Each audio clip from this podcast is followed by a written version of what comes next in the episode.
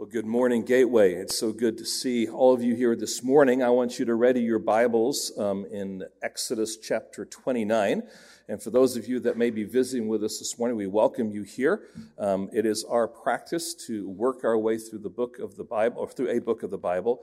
Um, and we just believe that God's word is relevant, and we just need to figure out what that is. And uh, God is always there to show us how important his truth is. And uh, Debbie Mason's going to come, and she's going to read the text for us this morning. So if you would, please stand.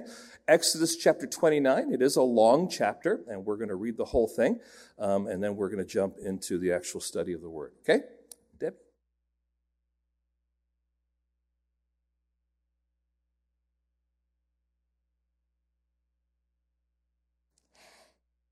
Now this is what you shall do to them who consecrate them, that they may serve me as priests.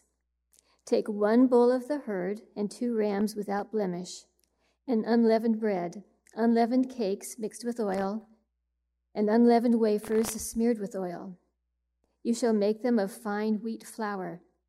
You shall put them in one basket, and bring them in the basket, and bring the bull and the two rams. You shall bring Aaron and his sons to the entrance of the tent of meeting, and wash them with water. Then you shall take the garments and put on Aaron the coat and the robe of the ephod, and the ephod and the breastpiece, and gird him with the skillfully woven band of the ephod. And you shall set the turban on his head and put the holy crown on the turban. You shall take the anointing oil and pour it on his head and anoint him. Then you shall bring his sons and put coats on them. And you shall gird Aaron and his sons with sashes and bind caps on them.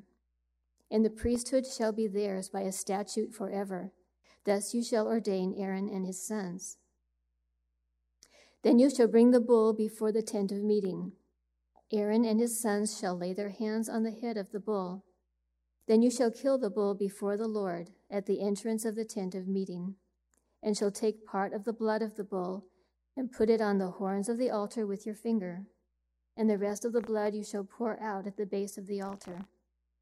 And you shall take all the fat that covers the entrails, and the long lobe of the liver, and the two kidneys with the fat that is on them, and burn them on the altar. But the flesh of the bull, and its skin, and its dung, you shall burn with fire outside the camp. It is a sin offering.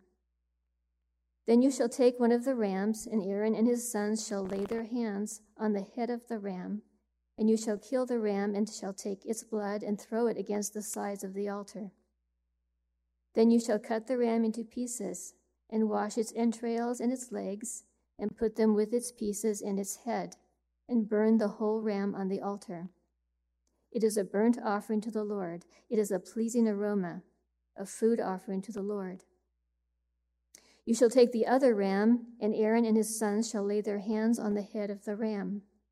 And you shall kill the ram and take part of the blood, and put it on the tip of the right ear of Aaron, and on the tips of the right ears of his sons, and on the thumbs of their right hands, and on the great toes of their right feet, and throw the rest of the blood against the sides of the altar. Then you shall take part of the blood that is on the altar, and of the anointing oil, and sprinkle it on Aaron and his garments, and on his sons and his sons' garments with him. He and his garments shall be holy, and his sons and his sons' garments with him. You shall also take the fat from the ram, and the fat tail, and the fat that covers the entrails, and the long lobe of the liver, and the two kidneys, with the fat that is on them, and the right thigh, for it is a ram of ordination, and one loaf of bread, and one cake of bread made with oil, and one wafer out of the basket of unleavened bread that is before the Lord. You shall put all these on the palms of Aaron and on the palms of his sons, and wave them for a wave offering before the Lord. Then you shall take them from their hands and burn them on the altar on top of the burnt offering as a pleasing aroma before the Lord. It is a food offering to the Lord. You shall take the breast of the ram of Aaron's ordination and wave it for a wave offering before the Lord, and it shall be your portion. And you shall consecrate the breast of the wave offerings that is waved, and the thigh of the priest's portion, that is contributed from the ram of ordination, from what was Aaron's and his sons. It shall be for Aaron and his sons as a perpetual due from the people of Israel, for it is a contribution. It shall be a contribution from the people of Israel from their peace offerings, their contribution to the Lord. The holy garments of Aaron shall be for his sons after him. They shall be anointed in them and ordained in them. The son who succeeds him as priest, who comes into the tent of meeting to minister in the holy place, shall wear them seven days. You shall take a ram of ordination and boil its flesh in a holy place. And Aaron and his sons shall eat the flesh of the ram and the bread that is in the basket in the entrance of the tent of meeting. They shall eat those things with which atonement was made at their ordination and consecration, but an outsider shall not eat of them, because they are holy. And if any of the flesh for the ordination or of the bread remain until the morning, then you shall burn the remainder with fire. It shall not be eaten, because it is holy. Thus you shall do to Aaron and to his sons according to all that I have commanded you. Through seven days shall you ordain them, and every day you shall offer a bull as a sin offering for atonement. Also you shall purify the altar when you make atonement for it, and shall anoint it to consecrate it. Seven days you shall make atonement for the altar and consecrate it, and the altar shall be most holy. Whatever touches the altar shall become holy. Now this is what you shall offer on the altar: two lambs, a year old, day by day, regularly. One lamb you shall offer in the morning, and the other lamb you shall offer at twilight. And with the first lamb, a tenth measure of fine flour mingled with a fourth of a hin of beaten oil, and a fourth of a hin of wine for a drink offering. The other lamb you shall offer at twilight, and shall offer it with a grain offering and its drink offering, as in the morning, for a pleasing aroma, a food offering to the Lord. It shall be a regular burnt offering throughout your generations at the tent, at the entrance of the tent of meeting before the Lord, where I will meet with you to speak with you there. There I will meet with the people of Israel, and it shall be sanctified by my glory. I will consecrate the tent of meeting and the altar. Aaron also and his sons I will consecrate to serve me as priests. I will dwell among the people of Israel and will be their God.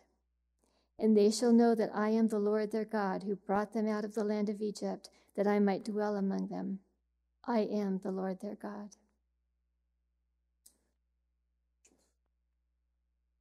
Lord, we come before you now, and we ask for your favor toward us in giving us clarity and insight and wisdom, Lord, into understanding a text like this. Lord, it is so easy for us just to, to allow all of this to kind of um, melt together in our minds and, and really have a hard time making sense of it. So, Lord, this morning, uh, what we know not, would you teach us?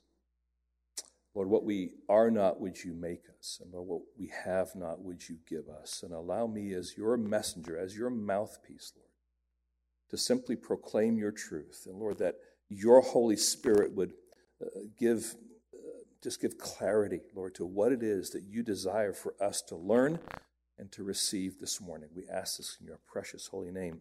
Amen. Thank you. You may be seated.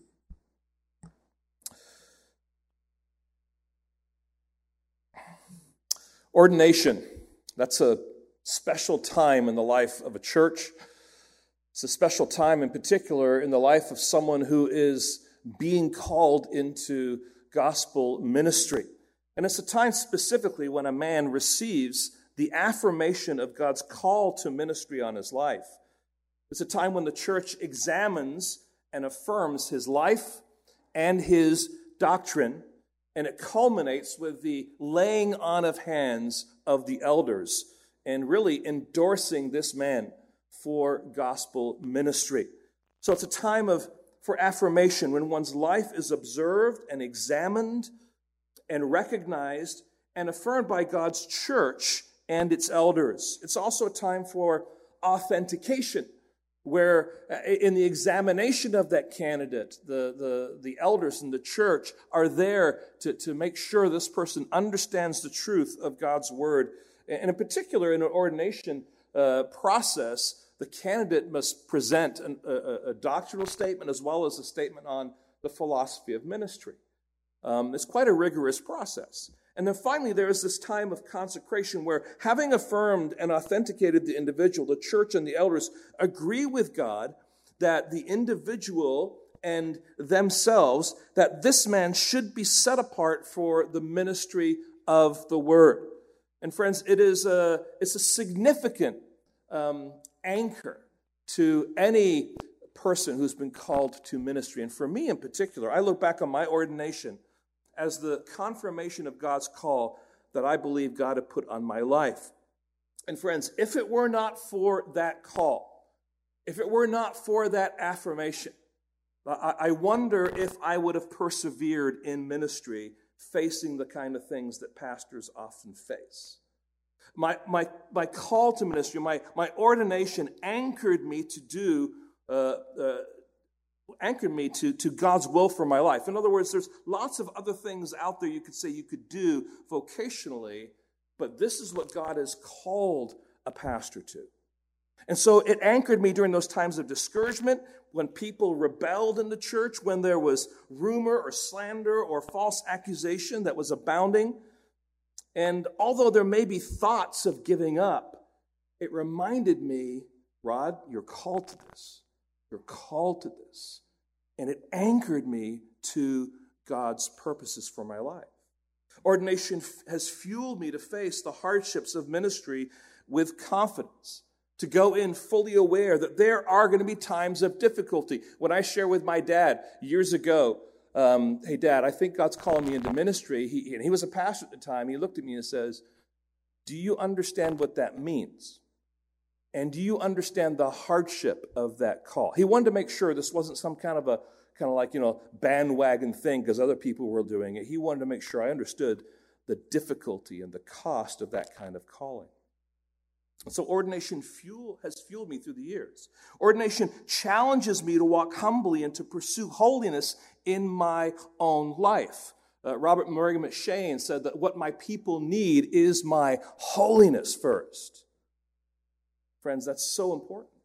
And then the fourth thing here, just in my mind, is this: ordination reminds me that I'm just a sinful man seeking to be faithful to God's call to shepherd the flock. This is his ministry, and that my role is to point God's people to the word and to Christ. And by the way, as a pastor, my role is simply to exercise God's gifting in the context of the church. That's why, if you, you may have seen, at one time there were these big chairs that were up here, all right? We removed those. Why? Because as a pastor, I want to sit down with the congregation. I want to stand with the congregation and sing together. I'm one of you, except that God has given me a pastor-teacher gift to, to use for his glory. We're all the church together. Now, friends, I just share all that with you because hopefully you've noticed that in our text, there is an emphasis, yes, on the garments that we looked at last week because there's an overflow. These two chapters, twenty-eight and twenty-nine, go together. But in chapter twenty-nine, we find here the consecration needed for service to the Lord in the tabernacle where God dwells. The first consecration, in particular, of Aaron and his sons is this ordination. And we read of this ordination first in chapter twenty-eight. Look at chapter twenty-eight, verse forty-one. This was kind of a summary statement as we were ending up in chapter twenty-eight, looking at the garments. Verse forty-one, and you shall put them on Aaron, your brother, and on his sons with him, and shall anoint them, and ordain them, and consecrate them, that they may serve me as priests. And I want you to notice that throughout chapter twenty-nine, this word ordain is used over and over and over again. In verse nine, thus you shall ordain Aaron and his sons. In verse twenty-two and twenty-six, in verse twenty-seven and verse thirty-one, it talks about the ram of ordination. And then in verse twenty-nine, thirty-three, thirty-four, and thirty-five, ordination is brought up again. This, this whole chapter is just full of this theme of ordination. And so this passage is speaking to us about the importance of the priest's ordination that takes place at his first priestly consecration. So this is a, a kind of a, a coming together of ordination and consecration. So here's how I want to state our purpose, or the, the proposition. In order for proper service to take place before the Lord, that would be in the context of the tabernacle, there must be a thorough and ongoing consecration. In other words, for someone to represent God, there must be ordination and there must be consecration. Those priests must be ceremonially clean before the Lord. Hear this. Since the priests are not holy, they must become symbolically and ceremonially holy through the blood sacrifices before they can serve the Lord in the tabernacle. That's why we have all this technical jargon to get the priests to the place where they are actually, truly, symbolically consecrated before the Lord. And God is saying to the priests, I have chosen you to serve me, your holy priests. I have clothed you to serve me, holy garments. Now I'm going to consecrate you for serving me, a holy vocation. This is their role. This is their function. They are to be holy priests with holy garments. Um, and they are going to serve God there in, in the tabernacle and ultimately the temple. As we look at our text, maybe to kind of give it a little better understanding, let's just consider the structure, how it's laid out. Really three sections. Verses one through nine is a preparation section. We're going to look at the next section, which is consecration, verses ten through twenty-eight. That's where we're going to spend the bulk of our time. That's the heart of the passage.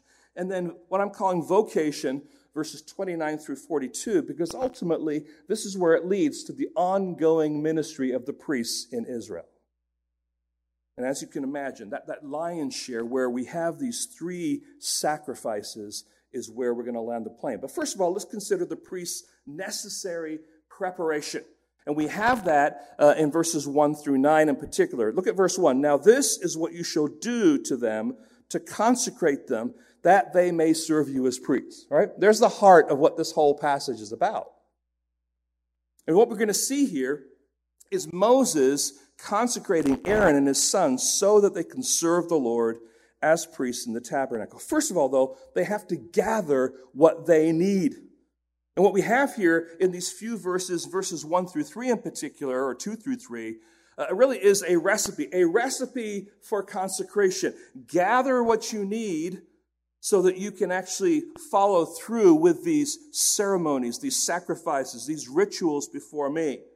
And you have really two aspects. You have the meat or the flesh, which is the bull and the two rams. And then you have the bread, the unleavened bread, the unleavened cakes with mixed oil, the unleavened wafers smeared with oil. And they're all to be made of wheat flour, or fine wheat flour. And then all of the bread is placed in a basket. All right. So this is what they need. This is like, you know, when you're, when you're looking online for a recipe for some good meal, whatever, you know, they put, give it a little box at the bottom of the page, and here's what you need. Here's the ingredients for it. This is what they have. Make sure you have this, because when you have this, you have what you need then to carry out um, these, these sacrifices uh, before me. So gather what you need. Secondly, get yourself dressed. And that's the rest here, verses four through nine. Notice it, verse four, you shall bring Aaron and his sons to the entrance of the tent of the meeting and wash them with water. So first of all, there is a, there's a washing that takes place. Then you shall take the garments and put on Aaron uh, the coat and the robe and the ephod and the, and the ephod and the breastplate um, and, and gird with skillfully with the woven band of the ephod. In other words, they're washed now, they're clothed. But this is not just go get dressed. This is a ceremonial washing. This is a ceremonial cleaning, uh, uh, sorry, clothing, right? And then we move on ultimately uh, to a ceremonial anointing. Verse seven, you shall take the anointing oil and pour it on his head and anoint him. So all this preparation is saying, get all the stuff that you need. Now put on, get yourself washed. Make sure, uh, make sure that Aaron and his sons are washed, that they're properly clothed. And, and Moses is the one who's doing this. And then anoint them to prepare them now for the heart of what God is calling them to do. Now let's consider not just the priest's necessary uh, preparation, but let's now jump into the heart here, the priest's ugly consecration. In this section, we're going to encounter what would be in today's standards, something that feels ugly and barbaric. I mean, you probably felt that as you were reading things in this text. Body parts, right? Fat of liver, um, entrails, internal organs, dung. This is not a pretty picture. This is not what we would typically consider beautiful. But as you notice in this passage, what God ultimately desires is something that is pleasing to Him. And we've got to be able to put those two things together. God is doing something through these sacrifices, not only to accomplish some ceremonial um, activity, but also to teach the priests and to remind the priests and Israel of His holiness and their sinfulness. And in particular, how the blood of the sacrifice animal could bring them to a right relationship with God. And so there's three offerings. We're going to begin with the first offering, and that's just verses ten through fourteen. And this is called the sin offering, and it involves the bull. Look at verse ten. And you shall bring the bull before the tent of the meeting. Aaron and his sons shall lay their hands on the head of the bull. Then he shall kill the bull before the Lord at the entrance of the tent of the meeting. Shall take part of the blood of the bull and put it on the horns of the altar with your finger, and the rest of the blood you shall pour at the base of the altar. Now, I want you to notice, first of all, that this sacrifice was very costly. If, if, you, if you are involved in cattle at all, you would understand that, that bulls are a prized possession.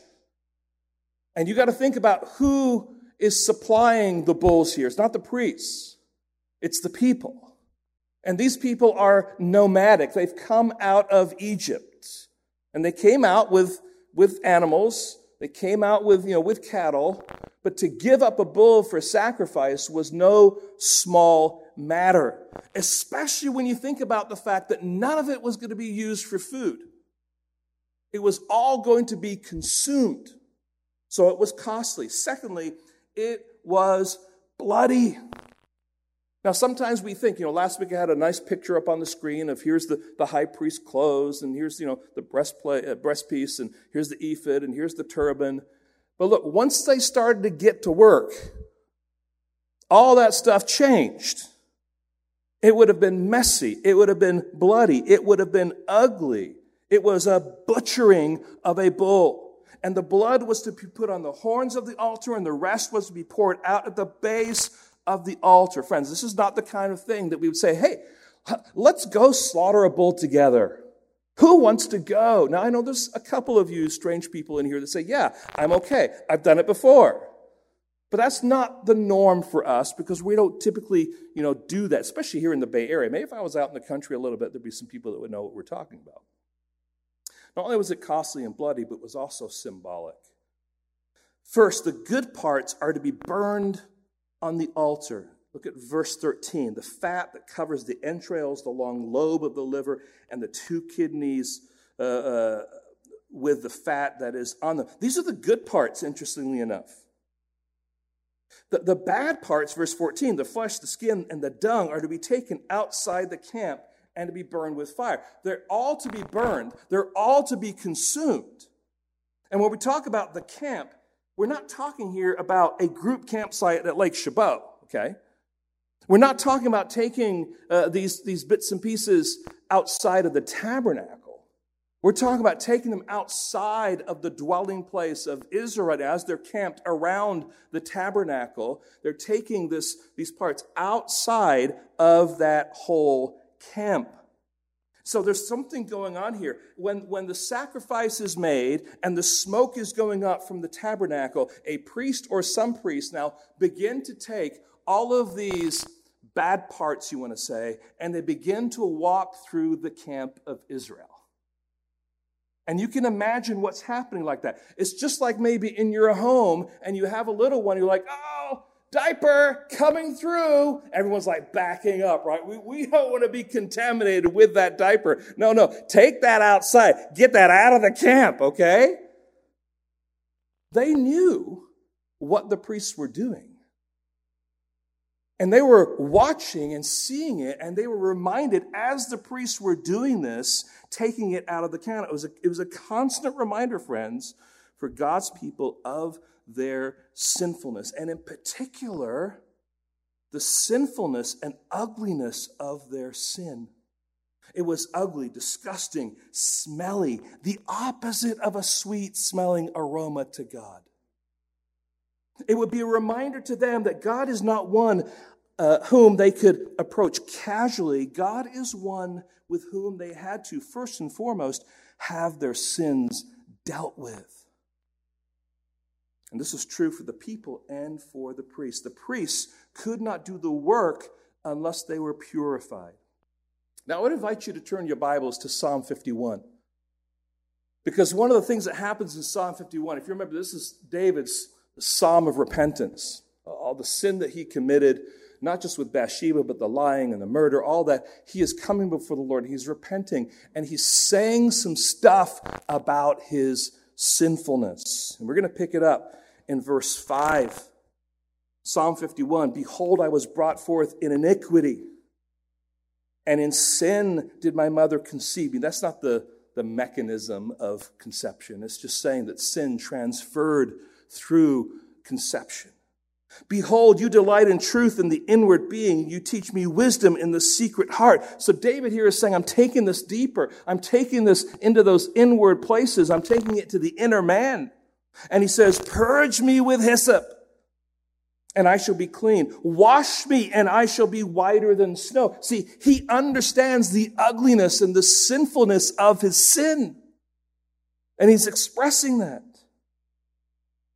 He appeals then to God for cleansing, for joy and gladness, to blot out his iniquities, to create in him a clean heart, and to restore the joy of his salvation. So the sin offering points to the gravity of our sin, friends. It's a picture of the sinfulness of sin and our need to have our sin purged and for the priest to be cleansed and pure before God. That's first of all the sin offering. God must deal with our sin. Secondly, we have the burnt offering. And this is having to do with the first ram. Remember, there were two rams that they were to bring. This is the first ram. Let's pick it up in verse fifteen. "Then you shall take one of the rams, and Aaron and his sons shall lay their hands on the head of the ram. You shall kill the ram, and shall take its blood and throw it against the sides of the altar. And you should cut the ram into pieces and wash the entrails in its legs and put them uh, with its pieces and its head and burn the whole ram on the altar. It is a burnt offering to the Lord. It is pleasing aroma, a food offering to the Lord." So this ram was to be without blemish, and the blood is thrown against the side of the altar. Now notice the details again. It is to be cut into pieces. Its legs and its entrails were to be washed. Again, ceremonially, what is inside. And then those pieces along with its head are to be burned and completely consumed on the altar. And friends, it's a picture to the priests that their whole lives were to be completely devoted to the Lord. There was nothing to be left on the altar. Everything was to be consumed. Everything was sacrificed to the Lord. They were to be fully devoted to the Lord in their thoughts, in their behaviors, in their affections. God wants all of their devotion. He wants everything that has to do with them. And the aim of the sacrifice then was a heart of full devotion to the Lord. So this burnt offering was, uh, was, was a picture of what was true in their hearts. Now remember, these are, these are symbolic. These are not actually doing anything. They are symbolic of what is true in the hearts of the priests. And once again, we reflect on Psalm fifty-one and what David is saying. And look at verse sixteen, if you would. He says, "For you will not delight in sacrifice, or I would give it. You will not be pleased with burnt offerings." See, the sacrifice or offering was not the point, friends. The Lord doesn't need another burnt offering. So what's the point? He says in verse seventeen, "The sacrifices of God are a broken spirit, A broken and contrite heart, O God, you will not despise. So this offering, friends, was a picture of full and absolute devotion of God's people to him.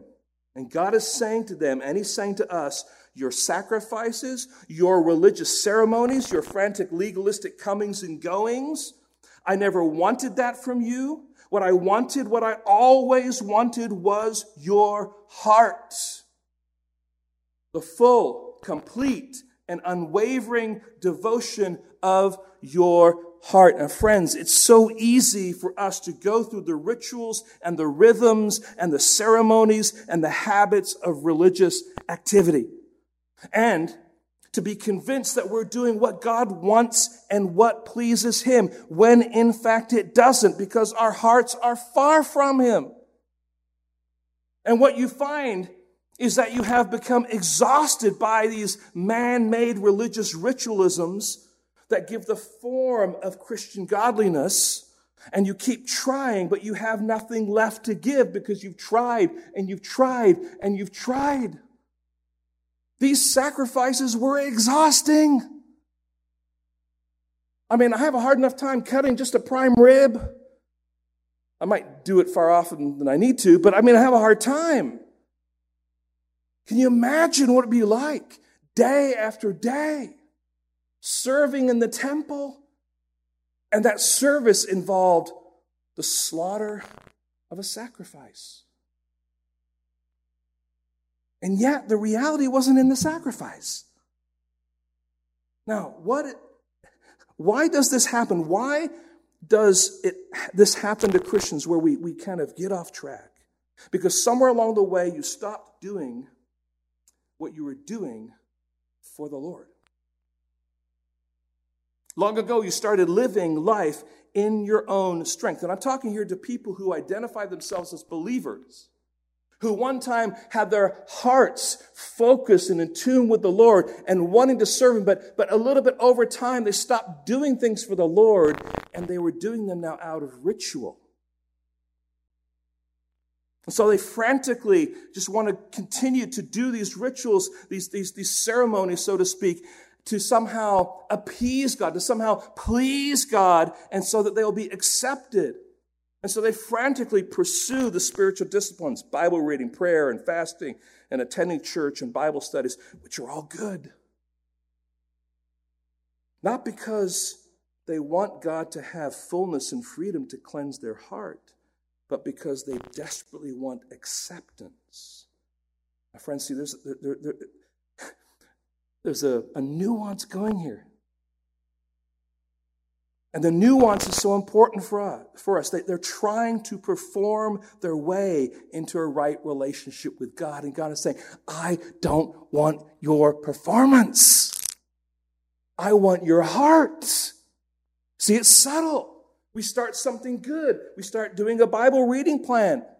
And before long, it's like, I've got to get it done. I've got to get it done. I've got to get that check. I've got to make sure I get, I've got to reach this goal. I've got to be disciplined.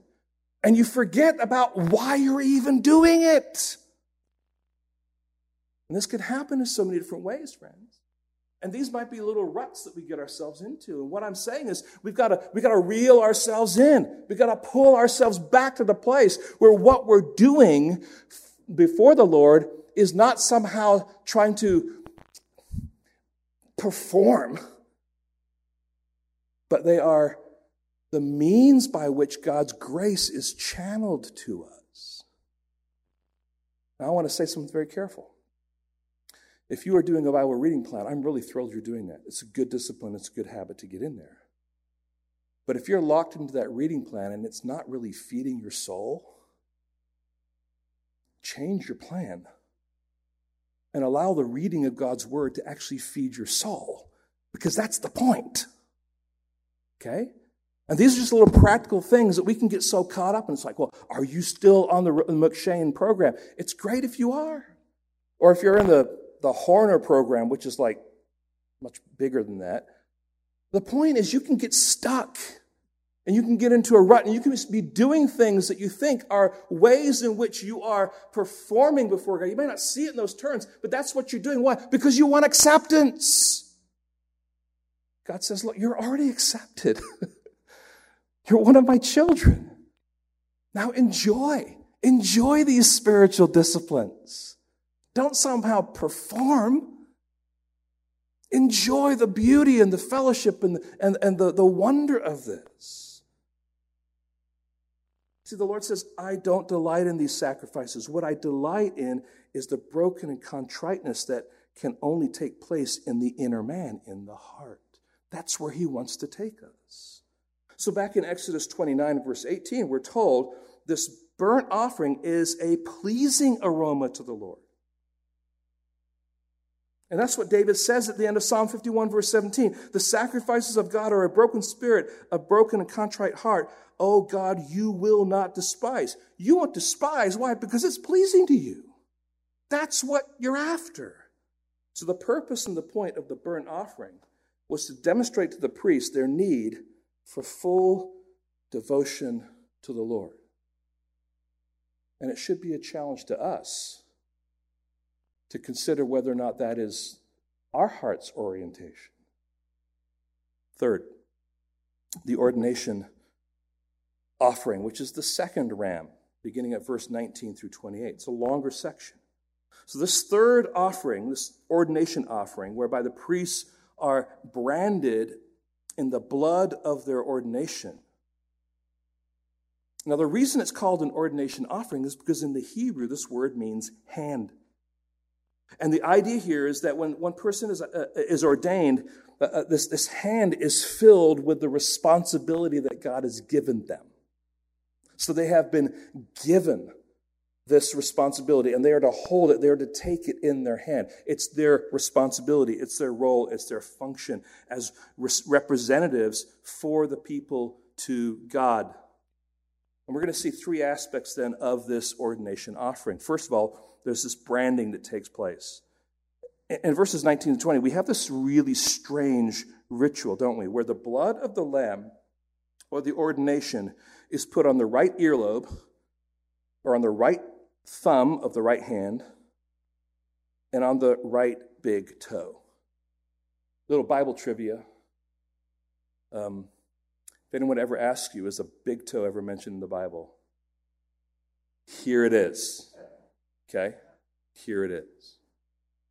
What's, what is going on? This is really, really strange. I mean, the modern equivalent would be like the, the three monkeys, right? You know, see no evil, hear no evil, speak no evil, right? In the sense of there's something about the, these, these aspects that God is seeking to communicate through this putting of blood. In particular, first of all, let's think through this. Each of these expressions has to do with the right ear, the right thumb, and the right big toe. Now, I'm sorry for all of you people that are left-handed out there, but the dominant is the right. And what God is saying here is, look, I want to be the dominant one in your life.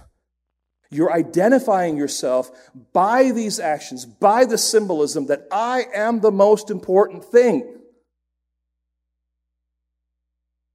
So, your ear, everything they heard was devoted to the Lord. It's a picture of hearing only and, and, and first and foremost the Word of God. There's lots of things for us to hear in this world, but the primary thing that we should be listening through is the Word of God. The thumb, everything they did is devoted to the Lord. Everything they put their hands on to do was to be devoted to the Lord. The toe, everything, everywhere they went is devoted to the Lord. They were not to go where God had not told them to go or to serve in a way that God had not told them to serve. Now, perhaps there's also an allusion here to Exodus twenty-one, verse six. If you remember when we were in that passage, we have there a slave who wanted now to affirm and affix himself to his master because he loved his master. And so he willfully um, did that through a sign. If you remember, he, they would take him to the doorpost of the house and they would brand him with a nail through the earlobe. I should say the earlobe, the right side. Okay? It was a willful commitment to the lifelong service to this master. And you wonder whether or not the allusion here to the priest is to say, by this blood on your ear, you are willfully serving me Uh, as priests. This is, this is your mark. One thing is clear. If a priest of the Lord were to stand before you right now, you could identify them. And I do not mean by their clothes. I mean by the markings of the blood on their ear, on their thumb, and on their toe. And by the way, we haven't talked about this yet. Notice that there's no shoes going on in the, in the garments that we're talking about the priests, because they're on hallowed ground. They're barefoot. Right? So, so the priests are, are going to be functioning in their sacrifices, not just in pristine clothes. They're all bloody, but before they even get there, they've got these markings going on. These markings are to remind them of something. So first of all, it, it has to do with this branding. Secondly, it has to do with anointing. Then you should take part of the blood that is on the altar and of the anointing oil, this is verse twenty-one, and sprinkle it on Aaron, on his garments, and on his sons, and on his sons' garments with him. He and his garments shall be a, a holy and a be holy, and his sons and his sons' garments with him. So once again, we have here the emphasis on the garments, but now this is for anointing, where they were to be anointed with blood and oil. Oil was a picture in the Bible uh, of purity and cleansing, but it was not a picture of forgiveness. Only blood was a picture of that forgiveness. So they have the oil and blood coming together here as this wonderful picture of forgiveness. And that's why, you know, in, in Hebrews and verse uh, chapter nine and verse twenty-two, it's important for us to recognize here what is said. Without the shedding of blood, there is no forgiveness of sins. So you have this branding, you have this anointing, you have next this representing. I'm not going to read this whole section, but in this whole section, verses twenty-two to twenty-five, what you have here is, is this idea of, of this wave offering, and it's, it's a wave offering. It's some kind of a symbolic um, activity where the meat and the bread was waved in some fashion, either to draw attention to God, but also to symbolize a waving between the people and between God. Remember, the, the, the priest's role was to function as a mediator between the people and between God. And so the wave has an idea of here, here is from the people and here is from God. Here's from the people in the fullness of our hand and here's for God. It's a very interesting aspect of what's going on with this ordination offering. It's all part of the package of the ordination offering. So it's not a separate thing. It's all part of this ordination offering. And then finally, I'm using the word fellowshipping to encompass the idea that for them to do this, if you, if you if you notice in this next section, verses twenty-six through twenty-eight, you have this idea of your portion, and this portion is actually coming from the people. The priests were not the ones who provided the sacrifices, but the priests were the ones who benefited personally from some of the sacrifices. If you remember, the bull was fully consumed. The burnt offering was fully consumed. The ordination offering, some of it was consumed, and some of it was given then to the priest. But only the priest could eat it. Why? Because it was holy. It was for them. But where did that sacrifice, where did that animal come from? That animal comes then from the, the, the people. So there was this fellowship that's that's taking place. There's a joining. There's a, a partnership. Now, the, you know, the Greek word for fellowship is koinonia. It means a partnership. It means a coming together. The same idea is here, that the people of Israel were joining the priests as their representatives. They were fellowshipping together so that this sacrifice could take place. And the priests then were benefiting by the food that was provided as a result of this sacrifice. And friends, it's a foreshadowing of the sacrifice that each one of us makes in giving our tithes and offerings, so that the work of the ministry for God can continue. The priests were dependent on God, to be sure, but God provided for them through the free will gifts of the people. And even today, the church functions in a very same way. It is the joyful, obedient love gifts, the tithes and offerings, that allow the church to function and for its vocational pastors to serve the Lord freely. Now, friends, I want to just draw attention now to all three of these sacrifices. And this is where we're kind of moving into the heart of what's going on here. I ask you this question: what is similar in all three of these sacrifices? What is repeated each time the sacrifice is made? Let's look at the beginning statements of each sacrifice. Look, if you would, please, at verse ten. Aaron and his sons lay their hands on the head of the bull. Look, if you would, please, at verse fifteen. Aaron and his sons lay their hands on the head of the ram. Look, if you would, please, also at verse nineteen. Aaron and his sons lay their hands on the head of the ram. Aaron and his sons laid their hands on the head of each of these animals. They saw their eyes when it was alive. They heard, they saw, they felt the life disappear from these animals as they were sacrificed. And each time they were reminded of what sin costs. As a result, they cannot disregard sin. They cannot treat it lightly. They cannot sweep it under the rug. They're seeing it every time in the face of this animal.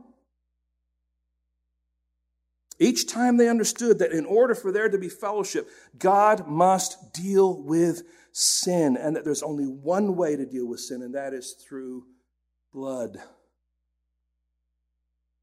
And laying their hands on the animal transferred their guilt onto the animal, symbolically.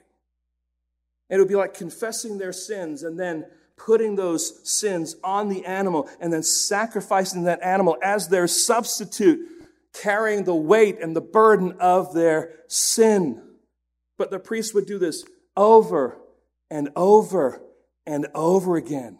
So don't miss this, I want to say, more personal, human aspect of the offering of these sacrifices. The Lord did not call these men to be priests because they were holy. He called them to be priests so that he could make them holy. It's really important, friends. We don't come and gather as a church because we have it all cleaned up and put together. We come because we are sinners, and we are reminded once again of the gravity of our sin and what it required.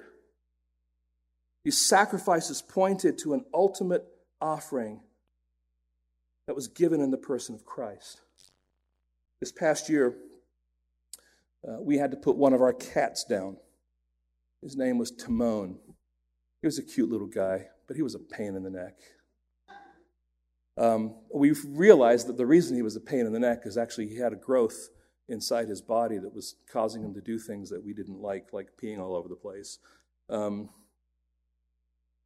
and so we realized he was really struggling, and we we we talked about it, and it was hard, but we decided we, he needs to be put down because he was suffering, and he was walking strange and all that kind of stuff. And I remember being in the examination room with my wife and the, the vet and the attendant, um, stroking my friend for of nine years.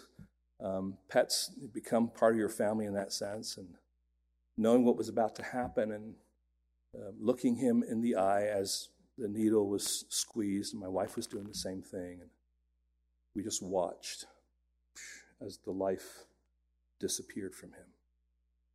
It was a stunning thing.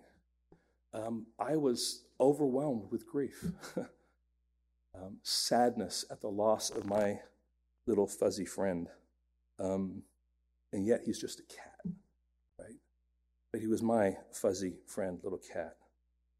I, I share that, friends, because I'm going to ask a question. We're going to move into a, an area that I think is really important for us. I wonder sometimes if we treat Christ's sacrificial death, which all of these sacrifices point to, that we treat his sacrificial death in a clinical, mechanical, transactional way rather than in a personal way. Now, I want to do some audience participation here. I know fear rises up when someone says that, right? I want to call you to do something. In the arena of your heart and by faith, I want you to place your hand upon the head of Jesus Christ. And I want you to look into his eyes. And I want you to hear him say, "Come to me, and I will give you rest. I am the Lamb who takes away your sin. I have come that you may have life. Today, you will be with me in paradise." My friends, I'm not, I'm not trying to be sentimental. You should know that if you're a part of our church. That's not where I go. But I am trying to be personal. Jesus being our sacrifice is not just theoretical, transactional, or theological. It is all of those things, but it is more.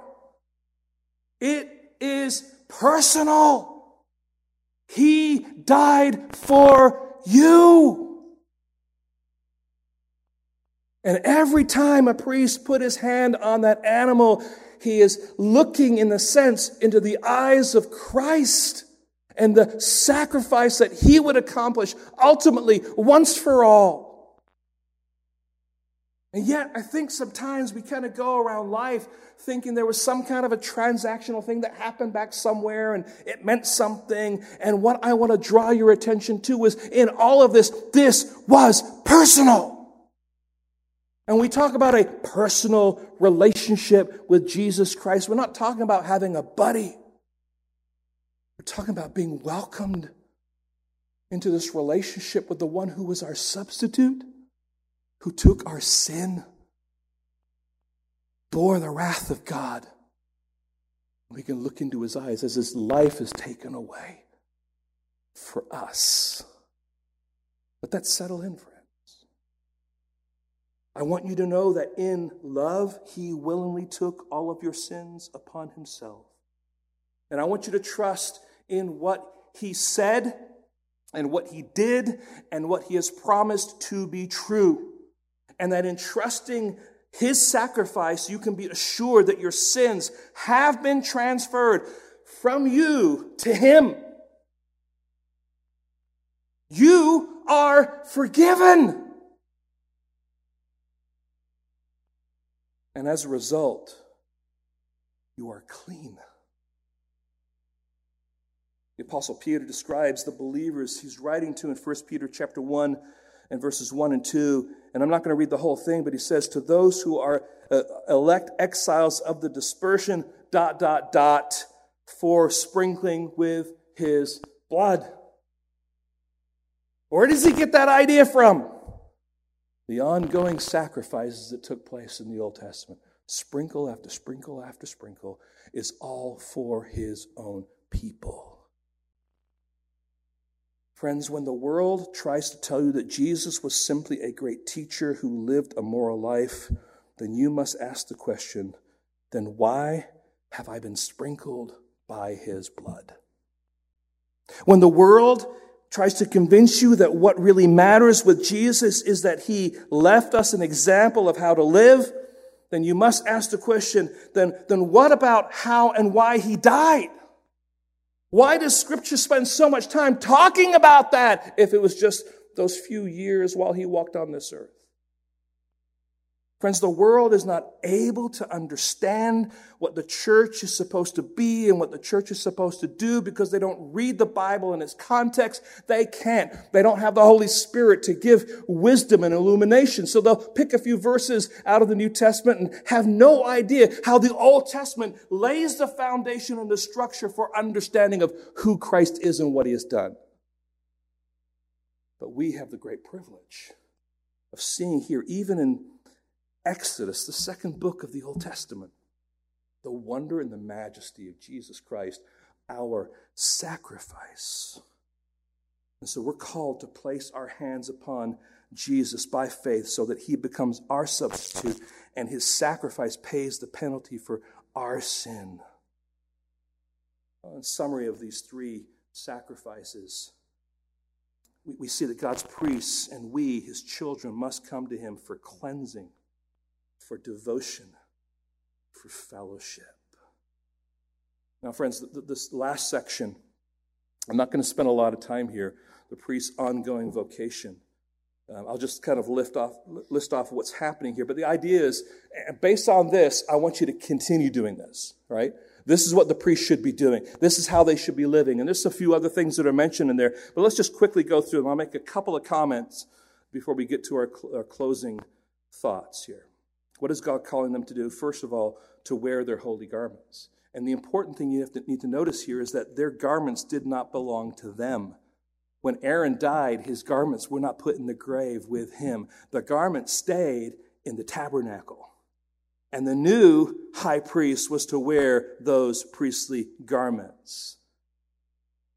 And friends, it's just a reminder to us that we are not the point. Aaron was serving because God had called him to serve, but ultimately Aaron wasn't the point.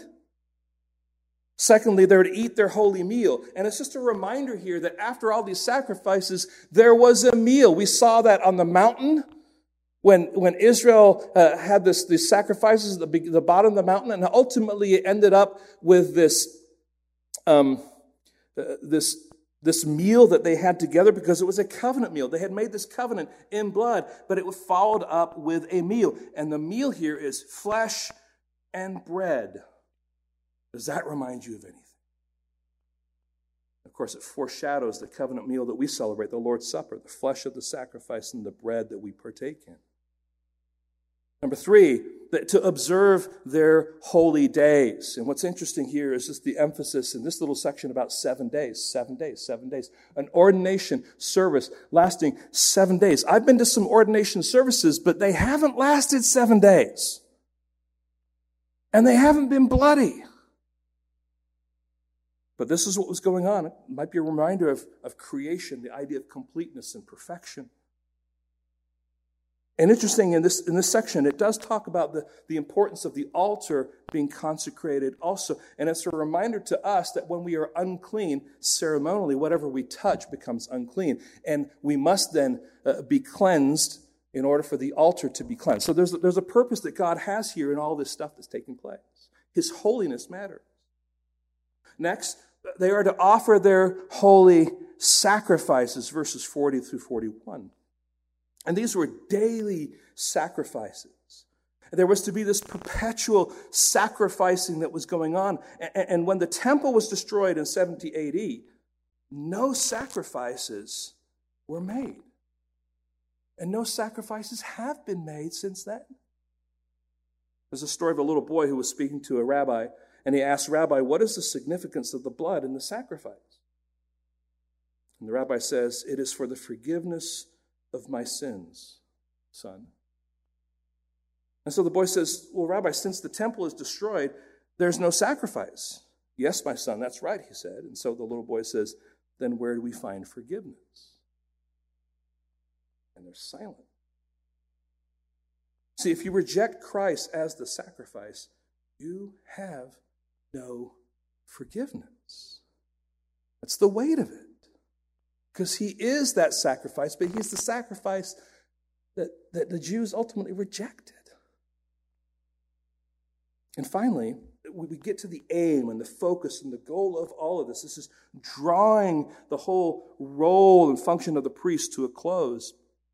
And we have here this, this, this emphasis to meet with God. So God had told Israel that he wanted to take them out into the wilderness so that he could meet with them. And the idea is so they could, they could worship him. And we pick that up here in these final verses. We see the point of all these sacrifices. God wants to meet and to speak with his people. He wants to have fellowship with his people. So he says in verse forty-five, "I will dwell among the people of Israel and will be their God." That's what he wants to do. "And they shall know that I am the Lord their God." That's the theme of the whole book. "Who brought them out of the land of Egypt, that I might dwell among them. I am the Lord their God." That's kind of like a Hebrew Old Testament exclamation point. It's God's way of saying, listen to what I'm saying. My friends, this is, this is where this is all going. God is establishing the priesthood so that his people can have a way to meet with him through sacrifice. My friends, this is so foreign to so many of us. We get bits and pieces, but now we're seeing the birthplace of it all, and how, how this section just kind of splashes throughout the rest of Scripture, doesn't it? Now, I want to draw our attention just in closing here to three things, three things that flow out of this text that might help us draw together what's going on. First of all, I think there's a need for us to be honest about the sinfulness of our sin. We're living in an age where we don't like to call it sin. We'll call it an affair rather than adultery. We'll call it, you know, no, just it was a fib. No, you lied. There's all sorts of ways we've we've taken away from, from wanting to actually be honest about what we have done. And friends, it's not just that we need to identify sin, but we need to understand that sin is ugly, it's dirty, it's defiled, it is like dung, it needs to be taken out of the camp. It's just not, eh, it's just a quirk of my personality. No, it is offensive to God. And we need to be honest about that. It's okay in the context of Gateway Bible Church for us to talk about our sin as sin. And in fact, if we don't, then we can't make any progress. We can't make any progress in our Christian walk if we're not willing to deal with sin as sin, as it's revealed in Scripture in particular. Secondly, not only be honest about the sinfulness of our sin, secondly, be certain about the results of your salvation. And I want to draw your attention to First Corinthians chapter six and verse eleven. And I'll remind you that the verses leading up to this talk about horrible, vile attitudes and behaviors of people. And, and here Paul says, and such were some of you. And in the Greek language, we don't get it necessarily here in the E S V, in the, in the, the New American Standard, you get it. But actually, there's a there's a but, and it's a it's it's like a, a very strong kind of but that comes into the text here. And it's not just there once, it's actually there three times. But you were washed. But you were sanctified. But you were justified in the name of the Lord Jesus Christ and by the Spirit of our God. Here's what we need to understand. These aren't things that happen after salvation. These are things that happen at the moment of your conversion. You're honest about your sin. You come to the Lord confessing your sin and repenting of your sin. And here's what God does with you. At that moment of salvation, He says, you are clean. You are holy. And you are in right standing with me. Not because of anything you have done, but because of Christ. Now, friends, this is so important. This is where Satan wants to come and meddle with us. He wants you to think, well, maybe that's not true because look at the sin you're committing. No, no, no, no, no. You go back to a passage like this, you say, no, God says this is true about me now because my salvation isn't dependent on what I do. It's dependent on what Christ has done. And if I feel like I have to contribute anything to it, then my salvation isn't all of God. It concludes me, and then I can fail, and it all unravels. Such were some of you, but you are washed, you are sanctified, you were justified. Friends, just settle in on that. Be convinced of the results of your salvation.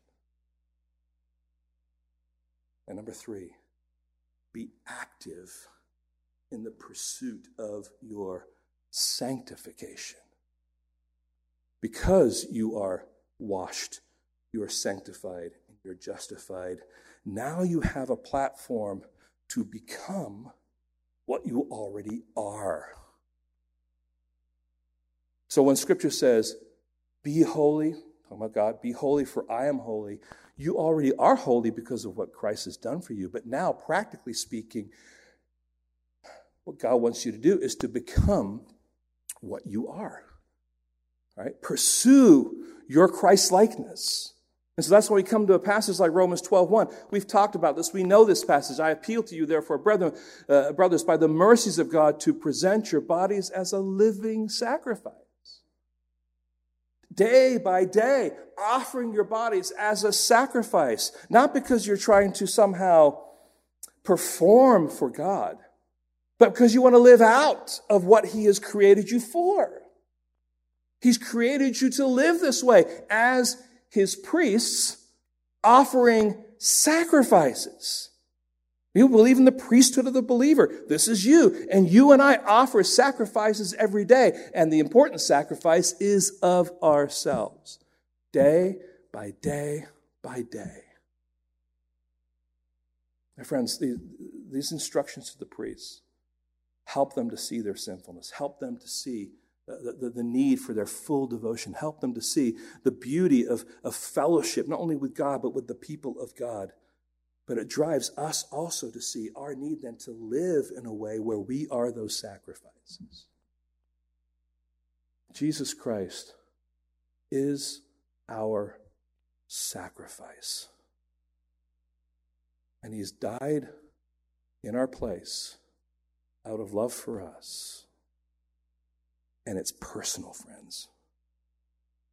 Let us rejoice in that together.